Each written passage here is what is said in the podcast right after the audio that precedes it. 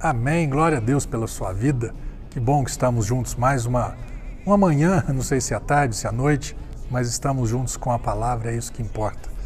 Filipenses capítulo 4, verso 8 diz assim: Paulo dizendo, concluindo, caros irmãos, absolutamente tudo que for verdadeiro, tudo que for honesto, tudo que for justo, tudo que for puro, ele continua, tudo que for amável, tudo que for de boa fama, se algum louvor, se, se houver algo de excelente ou digno de louvor, nisso pensai. Então vou te fazer uma pergunta: o que que está aí pairando na sua mente? O que que está alojado nos seus pensamentos?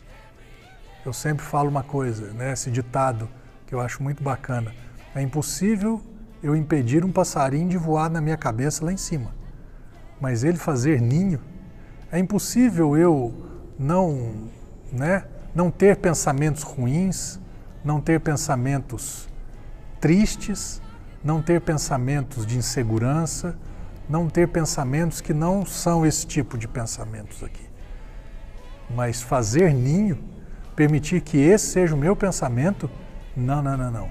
Eu posso simplesmente dizer não aceito não concordo, eu rejeito em nome de Jesus esse tipo de pensamento, porque isso não está trazendo para mim alegria, nem esperança. Esse pensamento não vem de Deus, essa historinha não é meu pai que está me contando. Eu não vou dormir feliz com esse tipo de pensamento. Eu não vou conseguir avançar com esse tipo de pensamento. Portanto, eu te digo hoje, meu irmão e minha irmã, vigie os seus pensamentos. Cuide daquilo que está entrando e principalmente daquilo que está ficando é, é, alojado na sua mente, para que você não viva dessa forma, mas viva da forma que Deus deseja que você e eu viéssemos a viver. Somos mais do que vencedores em todas as coisas, em o nome de Jesus Cristo.